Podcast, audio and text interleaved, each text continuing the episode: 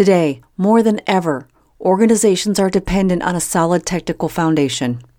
So, what does it take to lead an IT organization through crisis and toward the future?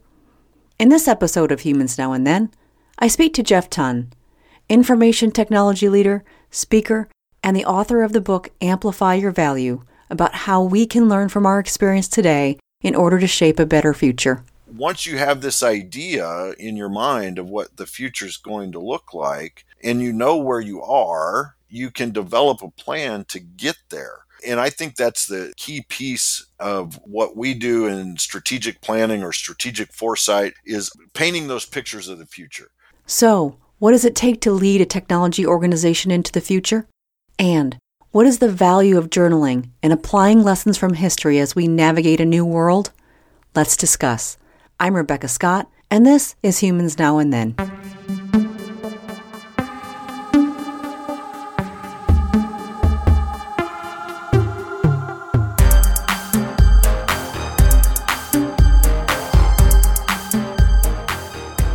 Jeff thank you for joining me today. Hey, it's great to be here, Becky. Really going to enjoy this conversation. Fantastic. So, a lot of things for us to talk about. One being because of the current circumstance, which is a super hot topic. Yes.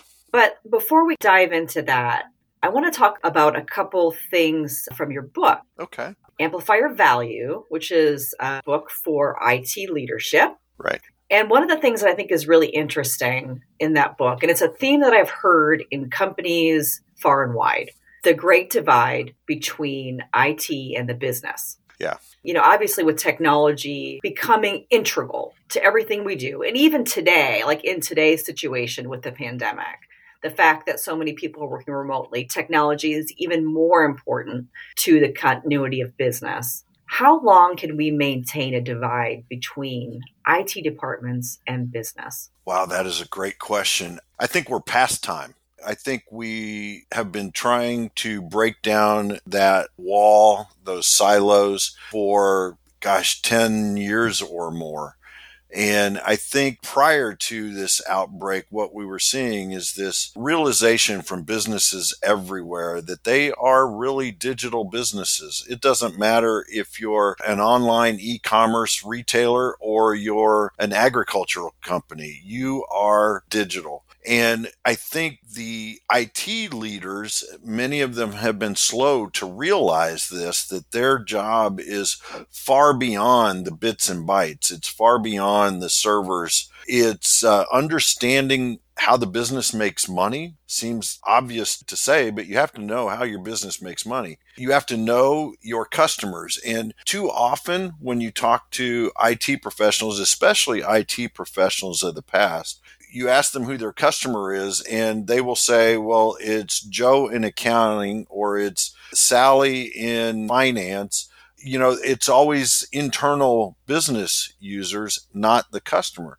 So IT professionals need to understand the customer of the business. And in some cases, if it's a business to business type organization, they need to understand the customer's customers to really effectively deliver technology and solve problems. So I think this divide has been, like I said, it, has been something we've been talking about for years. And I always had a kind of a trite comment that I'd say that if we're talking about business and IT alignment, we're not aligned because if it's a problem, if it's an issue that you have to point out and solve, then you're really not aligned. And what it takes is IT leader to be a part of the business, to walk alongside the people in the business and walk in their shoes to see what they see understand those aspects of the business so that they can bring technology solutions to help. Yeah, absolutely. And I think what's really interesting is in organizations, one of the things that we know about employee engagement and employee motivation is the importance for every employee to understand how their work ties to the company's mission and the company's goals. And I wonder, hearing what you're talking about, when we have that divide between IT and business, if some folks who fall in the IT camp end up starting to feel that disconnect between the work that they're doing and a company's overall goals and mission. Yeah. I think that's exactly right because I think too often, and I talk a little bit about this in the book, One of the things that has happened over the decades with IT work is we spend 80% of our time babysitting the systems that we already have in place that doesn't leave a lot of time for new innovation. And so, one of the things that we were able to do in the organization I write about in the book is to kind of swing that pendulum to free up time. And we used a variety of different techniques. But one great example is as we were freeing up time, I was able to take my senior architect and send him out to our retail stores just to observe, just to watch walk around with the VP of retail and observe the store. Through that experience, he was able to then come back and recommend a way to change the checkout lines, a way to reconfigure them and speed the checkout, reduce the lines, and have a much better customer experience. He never would have been able to do that sitting back in the data center worrying about the exchange server, for example. And so that's what I mean about you have to get out and see it. The company that I talk about in the book is Goodwill of Central Indiana, where I was CIO for a number of years. And we designed a loyalty card program, very successful loyalty card program. But one of the things we wanted to be able to do was track donations. And so we thought we had this great design where we would put basically a dumb terminal in the donation vestibule at every retail store. And then when the donor drops off their stuff, they can scan their card or the donation clerk will scan the card and we'll track it. Fantastic idea. Except on a Saturday in June when you're having all the garage sales and people are bringing all the stuff that didn't sell and the line is 40 cars long. It doesn't work. And unless you're out there seeing that, you're just not going to understand it and be able to design systems that solve the real problem. Yeah, and that kind of leads to um, being able to develop empathy. So you're talking about like the end customer, seeing their experience, feeling that experience, and understanding the pain associated with it, or the discomfort, or the inconvenience, or whatever it might be, is an important aspect to, let's call it innovation. I think you mentioned what traditionally has been called a soft skill, which I think today is an essential skill, which is empathy. Right. Whether you're interacting with a peer employee or whether you're interacting as a manager employee or employee to manager, or you're looking at your customers and how they interact with your business, you have to have empathy for what they're going through and what they are experiencing, regardless of the interaction. Right. Absolutely. And I think what's really interesting, and, and one of the things that kind of just popped in my head as we talked through this, some organizations, especially IT organizations, end up having an enhanced focus on delivery, mm-hmm. you know, or service, depending on the organization. And focus on the ability to deliver quickly. Does that hinder that ability for organizations or for people within those IT organizations to think beyond that delivery, beyond that initial solution that's needed today or maybe yesterday, depending on what the demand is. But how do you get beyond that constant delivery mindset to think about things like empathy, purpose, meaning, or developing needs that would accommodate the future? that's a real challenge because you're right. And I'm sure other people that are listening to your program who aren't in IT also feel this same way. Yes. We're all overworked. We all are incredibly busy. IT specifically is focused on that next delivery, either resolving a ticket with an issue or delivering a project. And that is the mindset day after day after day. I think it requires a discipline. I always like to tell my teams we have to slow down to do more. And it's kind of a paradox because we're so used to hard charging and going through the day to day that we forget to take time to take a pause and reflect on what's going on around us, what's happening within our organization, what's happening with our customers, and develop that this current environment we're in with COVID 19 is a great example of that. It's given us, in a lot of ways, that opportunity to pause. For some, they've experienced more time in the day. They don't have to commute to work anymore. Business has slowed down, unfortunately. But on the upside to that, that gives you time to reflect and think. Right. And we have to be better at building those opportunities into our days, not only for us as leaders, but for our teams. They need time to pause and think and reflect and build that empathy for their coworker or their customer. Definitely. And you had brought up kind of earlier in the conversation and also in your book the importance of thinking about your people, your teams, when considering strategy, when considering your day to day work. And I think one of the interesting things to think about when you're talking about constant focus on delivery, people working a lot of hours, which is really common in IT, the importance of team members maintaining well being is critical for the success of organizations. It is. And I think that's part of our job as leader is to also be caretaker.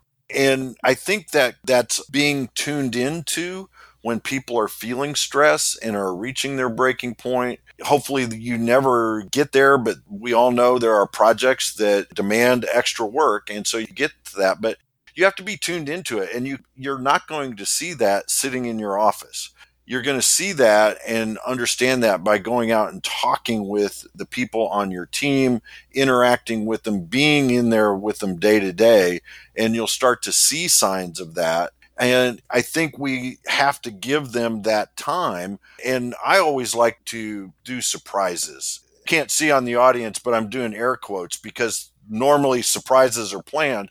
But you walk into the office at noon on Friday and you say, okay, everybody go home just go home. We know we've got a few things left to do for this for Friday afternoon, but don't care. Just go home. Spend an extra four hours with your family. Spend an extra four hours with a hobby. Just get out of the office. And you do that randomly, again, randomly in air quotes. And, you know, people appreciate that. People appreciate the time because, especially in IT, we're not an eight to five organization. IT is a 24 by 7. The phone's going to ring and there's going to be an issue or you've got a project launch or whatever it is.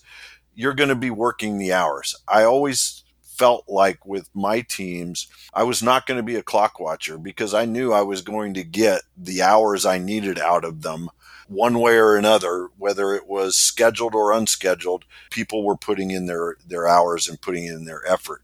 But it's all about taking care of the people that are in your charge. Super important.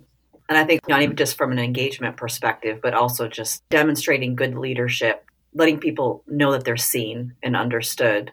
And I, I wonder how much more important that is in the current circumstance where you have large amounts of people working remotely. How do you translate that importance of understanding those individual needs, seeing people and understanding their lives and what they need when you're leading a remote team?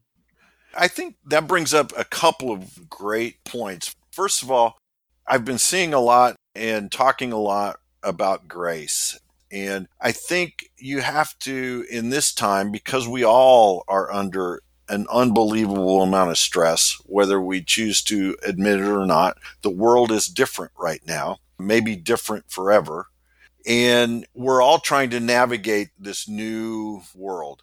And so giving people the benefit of the doubt if they're struggling with the technology, if they're late to a Zoom or a WebEx meeting, if they're on the call and their kid starts crying in the background or their dog jumps up and starts barking. It was absolutely hysterical. I was watching Willie Geist's Sunday Today show yesterday and he was interviewing Chuck Todd and Chuck Todd was working from home and his dog started barking on the news. And they didn't even skip a beat. They just went on. And then Willie made some joke at the end of the interview. But I think that's a great example of we have to understand that it's going to be different. And the other part of this that I think is really fascinating, and we were talking about it earlier, is it's taken this requirement to work from home to enable us to engage with our coworkers as people. All of a sudden, we're getting a glimpse into their personal lives. When you're on a video call and you're seeing what books are on their bookshelf behind them, or I saw something on LinkedIn this morning that the only room in the house that this guy could do his work from was the second bathroom. and so he had set up a desk in the bathroom and someone busted him saying, Hey, that's a shower curtain behind you. And he said, Yeah, you're right.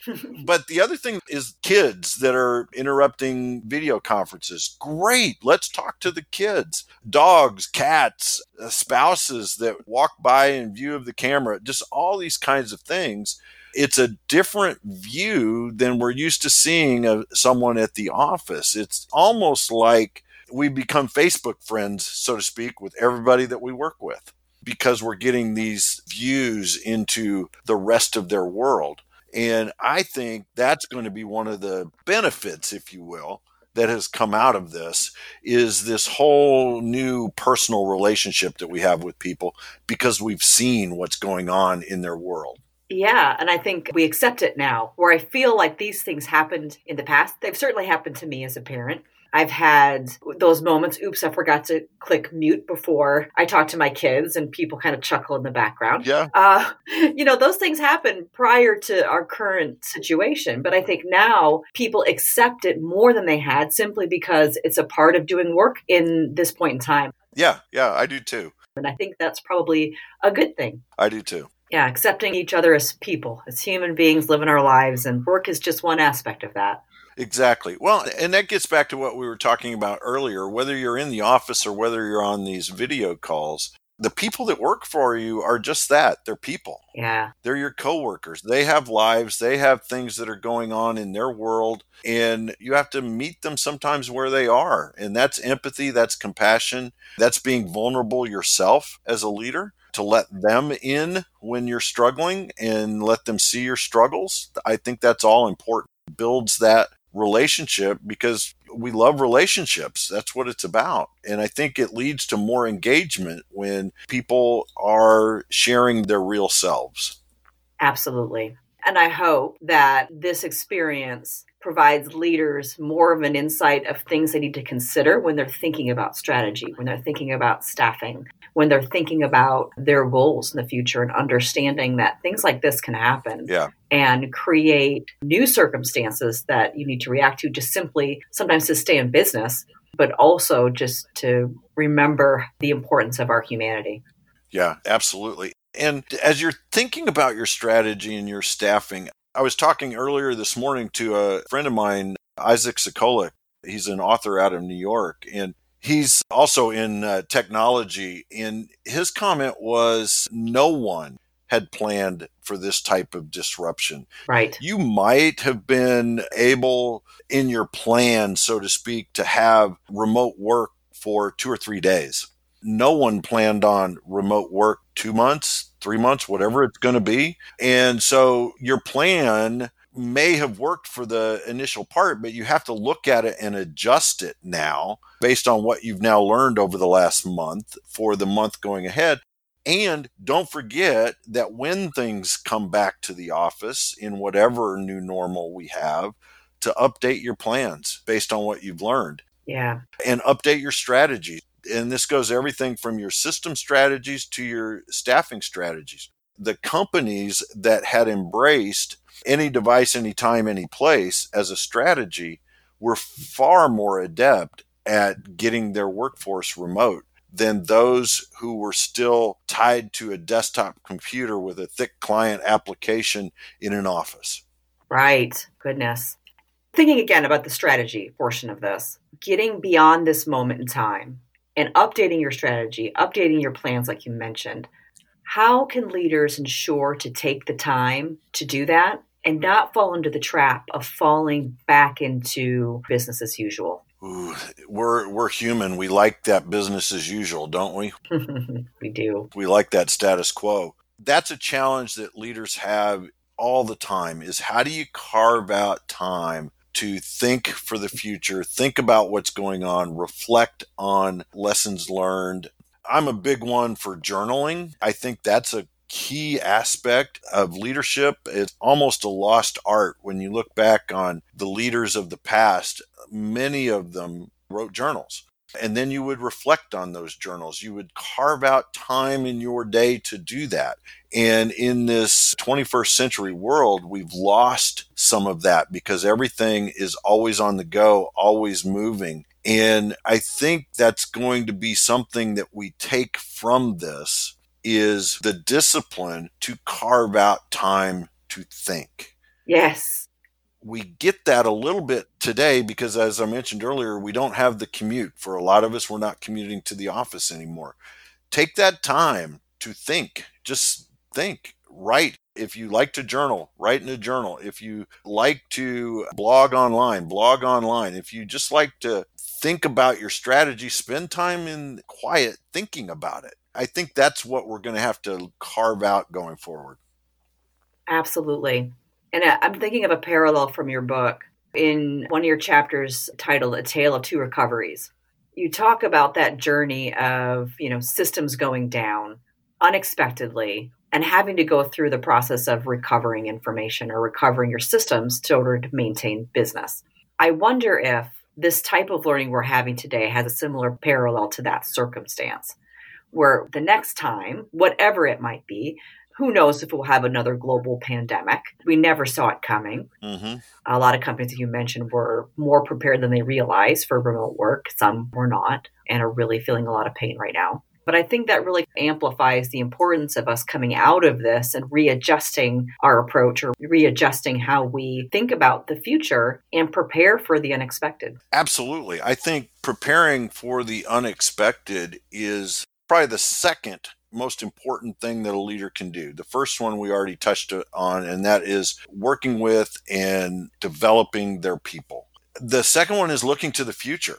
But to look to the future, you also have to understand the past. Mm. And that's a the chapter from the book that you talk about is exactly that. It's we had this experience where we had to recover our systems and we weren't successful because we weren't set up for success. We thought we had done a great job preparing. It didn't work the way we thought it was going to work. And so you learn from that. You take the lessons from it and apply that to what your view of the future is going to be and you adjust. It's never going to be perfect. The big secret is no one can predict the future you do the best that you can to understand the future and understand the context. And then you plan different scenarios for the future. Right.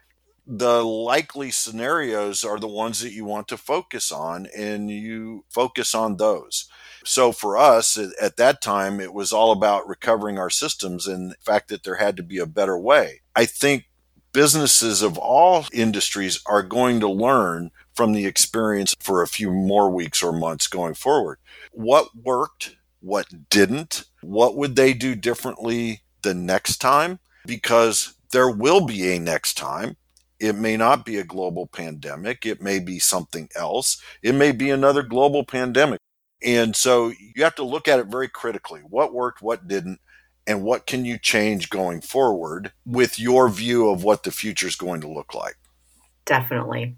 And I'm going to bring up something that was actually kind of fun from your book, which was the New Year's party that you threw back in 2010 and confused a lot of people initially by saying the New Year's party was for 2016. yeah. Uh huh. And this is pretty early in your career at Goodwill, I understand. Yes. So probably a lot of people thinking, who is this guy coming in here and thinking it's New Year's a few years from now? and it, and it was July or June, but yeah, yeah. But it was an interesting way to get people to think and project forward into the future and what that future might look like. Yeah, yeah. I'm a big one for painting a picture right? And so as an author, you paint picture with words. As a leader in business, sometimes you paint pictures by putting people in those situations. And so the idea was that here we were in 2010, we were getting ready to develop a five year strategic plan for technology. What does it look like on New Year's Eve 2015 uh, with the dawn of 2016? What does technology look like? What does business look like? What does our world look like? It's a similar concept to the scenario planning that I was talking about before. It's looking at the world, looking at the business, looking at the industry you're in, looking at technology, and just creating what you think the future is going to look like. It stimulates thinking And so once you have this idea in your mind of what the future is going to look like and you know where you are, you can develop a plan to get there. And I think that's the key piece of what we do in strategic planning or strategic foresight is painting those pictures of the future. And if you've got a good vision and you can share that with your team, get your team to play a game like a New Year's Eve party in July, it makes that brainstorming so much better. And it's a great exercise. I would encourage everybody to throw a New Year's Eve party in July and look to the future. And what does it look like? What do you want it to look like? And then start building it. Absolutely. And I love the aspect of putting people in that point in time and getting them to kind of think about what that experience might feel like or might involve. Yeah. Yeah. So one of the other things that I, I have to talk to you about, Jeff, is an area of expertise that you have that falls outside of IT, which would probably surprise a lot of people who don't know you, will be no surprise to everyone who does know you. Right. Which is your expertise around Lewis and Clark. My heroes. Your heroes. so tell us why. Tell us what's compelling about the story of Lewis and Clark that compelled you to learn so much about them, and how do you apply that to your work and in your life? Gosh, to me, there's several different aspects of it. You know, it's the romance and adventure, these two men leading a group of individuals across our continent and back. It's just a very gripping tale at a story level. But when you start digging into it, it's about leadership. The whole thing is about leadership. And the beauty of it is we have their journals. Those two guys wrote over a million words in the three, three and a half years that they were on this expedition. We know what decisions they made and when. Sometimes we know why they made the decisions. Other times they're not quite as clear. But think about this. It's the turn of the century, basically 1800. It was 1803, 1804 when they were first setting out. The United States basically ended at the Mississippi River. And even a lot of what was east of there was still territories. There was only 15 states. And these two men I'll back up one step. Thomas Jefferson was president, and he had the vision of the United States stretching from coast to coast. A nation that covers a continent was unheard of in the 1800s. So, this amazing vision. And yes, it was about finding the Northwest Passage for trade, uh, but it was also discovery of what was out there. And Jefferson was fascinated with the West he was able to describe that vision and paint a picture so compelling, Meriwether Lewis bought into that vision. Lewis was able to communicate that to Clark, and together they would communicate this vision to 30 men, a woman, and a baby that they would go 4,000 miles across the country and back for them because they all shared in this vision. It's an amazing story of leadership when you break it down. And I think that's what got me fascinated with the story. I hated history as a kid. All they do is make you memorize dates and times and names and all that stuff. But it was really the story that really captured my attention. And the more I learn about it, the more amazing feat that it was comes to light. I mean, they faced danger every day. The Spanish tried to intercept them and turn them back.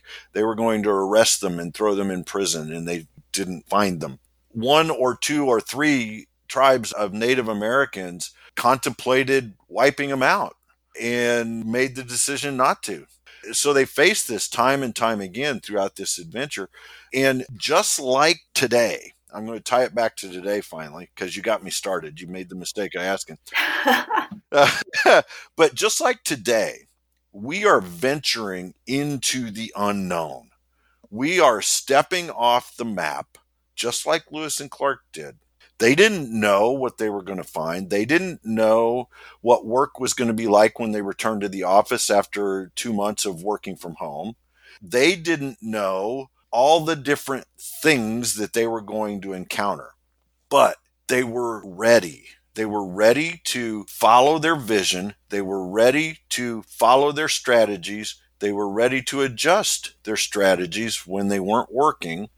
And they were prepared to overcome obstacles in front of them, no matter what those obstacles were that's the lesson that you can draw from that example in history forward to today in this new uncharted territory that we're exploring today is those lessons from the past can help us in the future.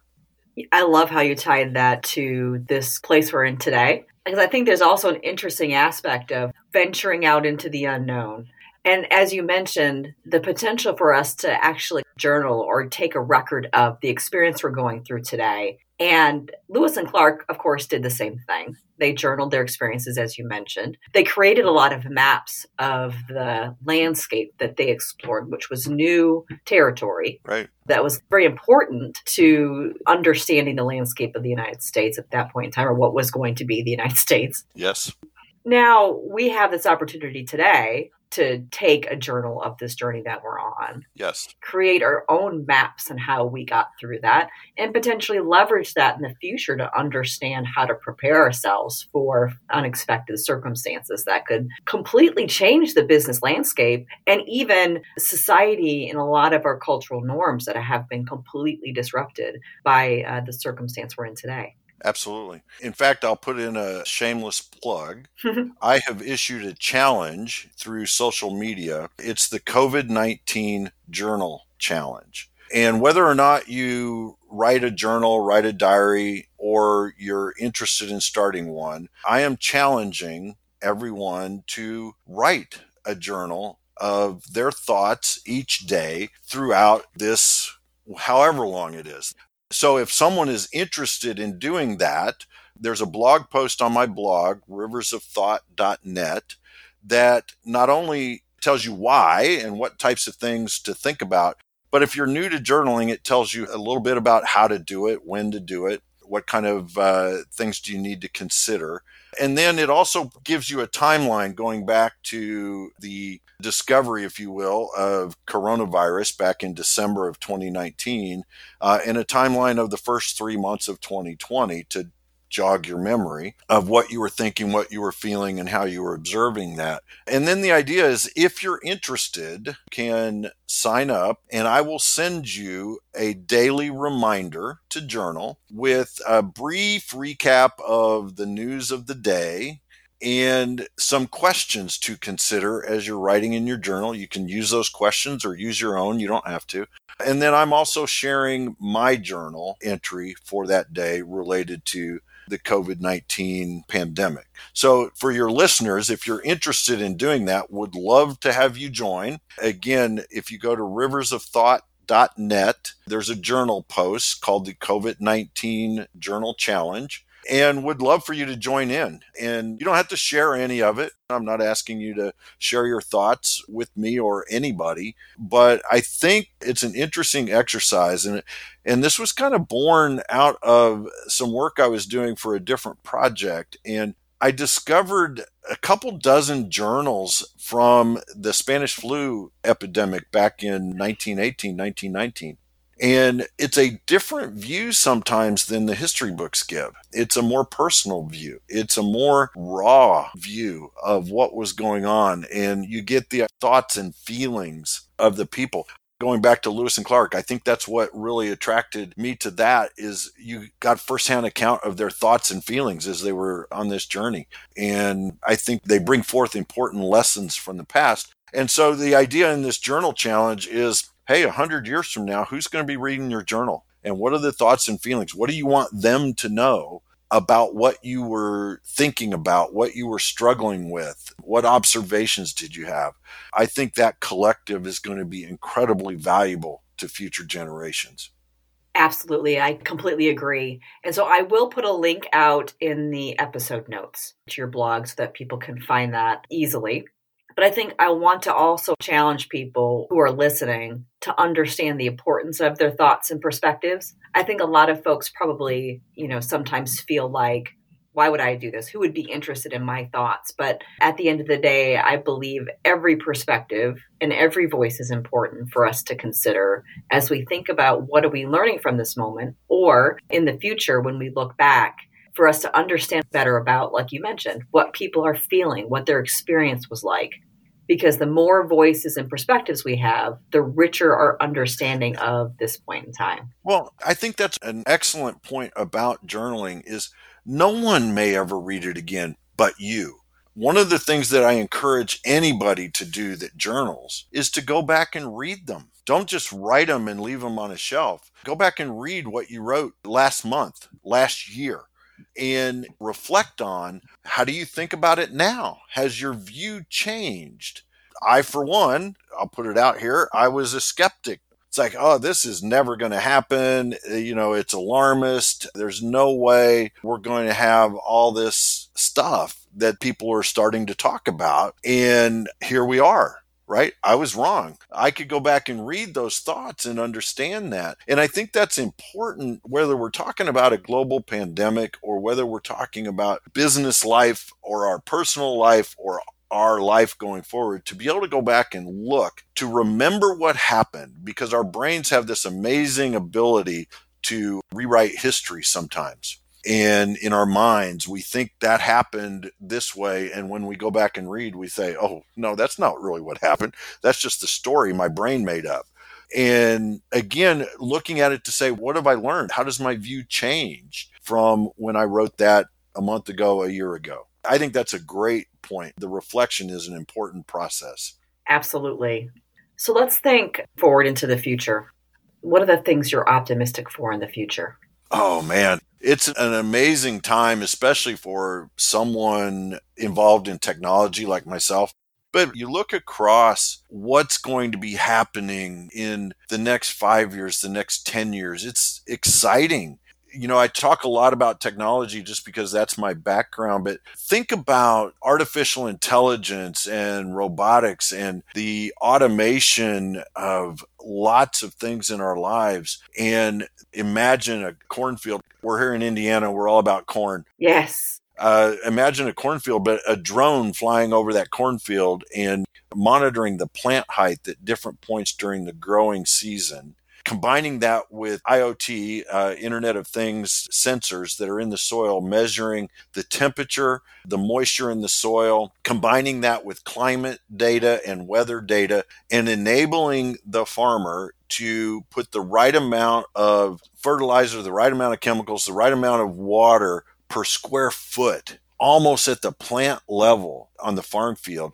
Think of the yield increase that that's going to have in the production of food and other materials for our planet. Those kinds of things are just amazingly exciting to me. Autonomous vehicles. Who would have thought of that? Uh, well, I know people were thinking about that 15, 20 years ago. I certainly wasn't. But think about what that's going to do for our lives and the ability to today we order an Uber. Well, at some point, an autonomous vehicle will show up and take us where we need to go uh, I think that will happen. So I just think the future is exciting. I think there's a lot for leaders to sink their teeth into, no matter the industry that they're in. I think it's an incredibly exciting time to be involved in technology, probably the most exciting time since the birth of technology 50 years ago. We spent so much time on automation and efficiency, and now it's time to turn our attention to our customers and the customer experience and how our products and our services can help people live better lives. I think that's a fantastic future. It's going down the trail of another new frontier of future technology. Yes, yes. So, is there anything that concerns you about the future? Oh wow! Um, all the time. um, well, all that wonderful technology that I just described can be used for nefarious things, right? We all we all know about computer hacks. We know about those types of things, and people are going to use it for their own gain, not for the gain of humanity. And that is concerning. We see it all the time. I think that's probably what concerns me most is that we're not going to learn the current lessons and we're going to be faced with increasing challenges in the future as well. Right. And it's an important aspect when we think about our strategies moving forward out of this as well. Yeah. Is how do you prepare yourself for those types of circumstances that are less positive? Absolutely. But you're right. Technology has a lot of opportunities to make the world better. And I think it's a great time for us to think about how technology is important to our current circumstance and keeping us connected. Yes. Allowing us to continue business, allowing us to continue to educate our children, allowing us to stay connected to one another through difficult times. And ironically, helping us to connect at a human level virtually. Yes. The thing I think that we never expected to learn from this experience. Exactly. Well, Jeff Ton, this has been a great conversation. Thanks for joining me today. Oh, I've had fun, Becky. I always enjoy sitting down and chatting with you and love how our conversations just follow threads. So thank you very much for having me on your program. You're very welcome.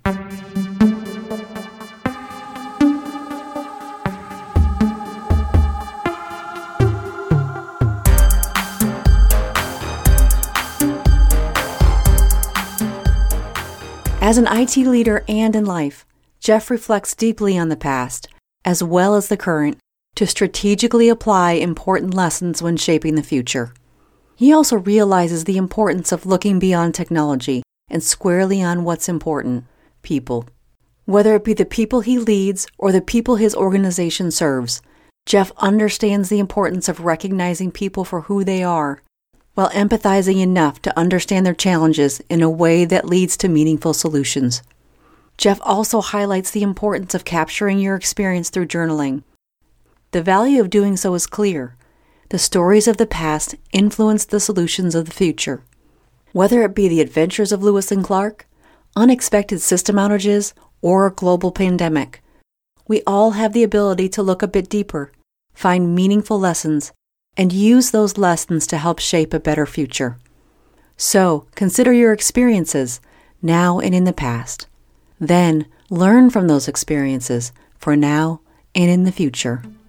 Until then, go on. Go help shape the future.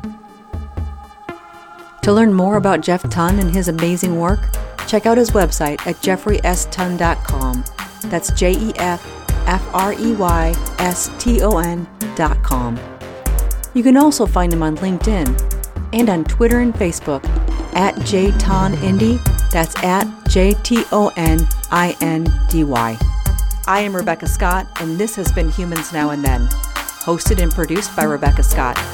Music by Ryan Sullivan, Rebecca Scott, and Victoria Scott. Credits and resources from this episode can be found in the episode notes at humansnowandthen.com. Thank you for listening.